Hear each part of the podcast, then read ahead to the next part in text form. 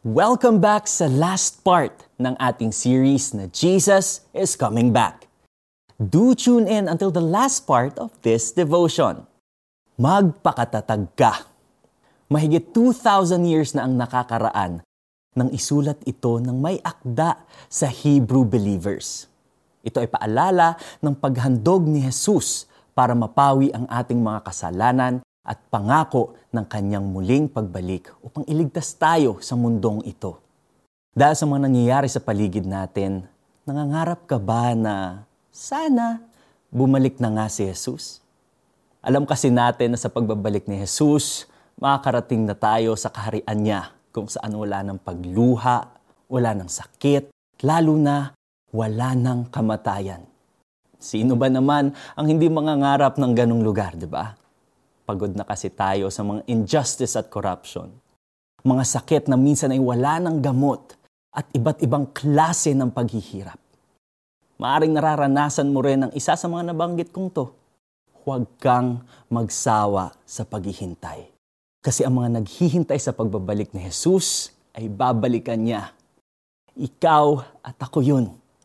Sabi nga sa Matthew 24 verse 13, but he who endures to the end shall be saved. Dumating man si Jesus bukas, makalawa o lima, sampu o 20 years pa from now, dapat lagi tayong handa. Magpakatatag ka kasi sulit ang reward ni Jesus sa mga hindi susuko sa mga pagsubok ng mundong ito. There's so much evil in this world Marami ang mapagsamantala at masasamang tao. Pero hindi ito sapat upang sumuko ka. Kailangan ka pa din ni Jesus upang magsabi sa iba na mahal sila ng Panginoon. Mag-focus ka sa ganitong gawain habang wala pa si Jesus. Konting panahon na lang ang ipaghihintay natin. Kaya be strong in the Lord. Let's pray. Panginoong Jesus, Salamat sa pagbigay mo ng buhay mo para sa mga kasalanan ko. Marami mang pagsubok, magiging matatag ako dahil ikaw ang nagbibigay ng kalakasan sa akin. Sabik na po ako na makasama ka sa iyong kaharian. I eagerly wait for your return. Help me endure to the end. In Jesus' name, Amen. I-apply naman natin ito habang hinihintay mo ang muling pagbabalik ni Jesus, get to know Him more by reading the Bible every day. Manalangin ka at sabihin mo ang laman ng puso mo sa Kanya. Huwag mong kalimutan na ipagsabi ang pagmamahal at kabutihan ni Jesus sa buhay mo. Gayon din naman, si Kristo ay minsang inihandog upang pawiin ang mga kasalanan ng mga tao.